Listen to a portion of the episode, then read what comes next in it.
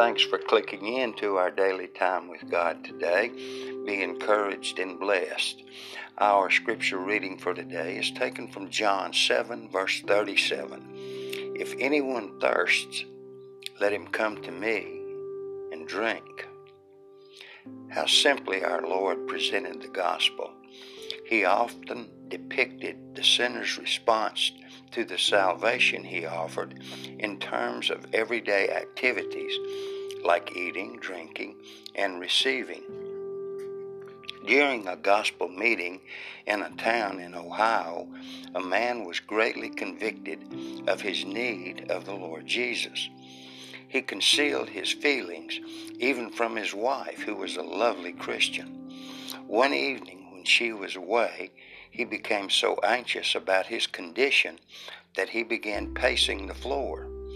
His daughter, noticing her father's agitation, asked him what was wrong. Oh, nothing, he replied, trying in vain to relieve his pangs of conviction. The youngster, with the profound simplicity of childhood, said, Daddy, if you were thirsty, wouldn't you go and get a drink of water? Her words startled the father. He thought of his thirsty soul, so parched and empty. Then he remembered what he had heard in the meeting that the gospel was like a freely flowing fountain. He resisted no longer. That night, he obeyed the gospel and asked Jesus to save him. Nothing can quench our spiritual thirst but Jesus. The wells of the world only make us more thirsty. Jesus said, Whoever drinks of the water that I shall give him will never thirst.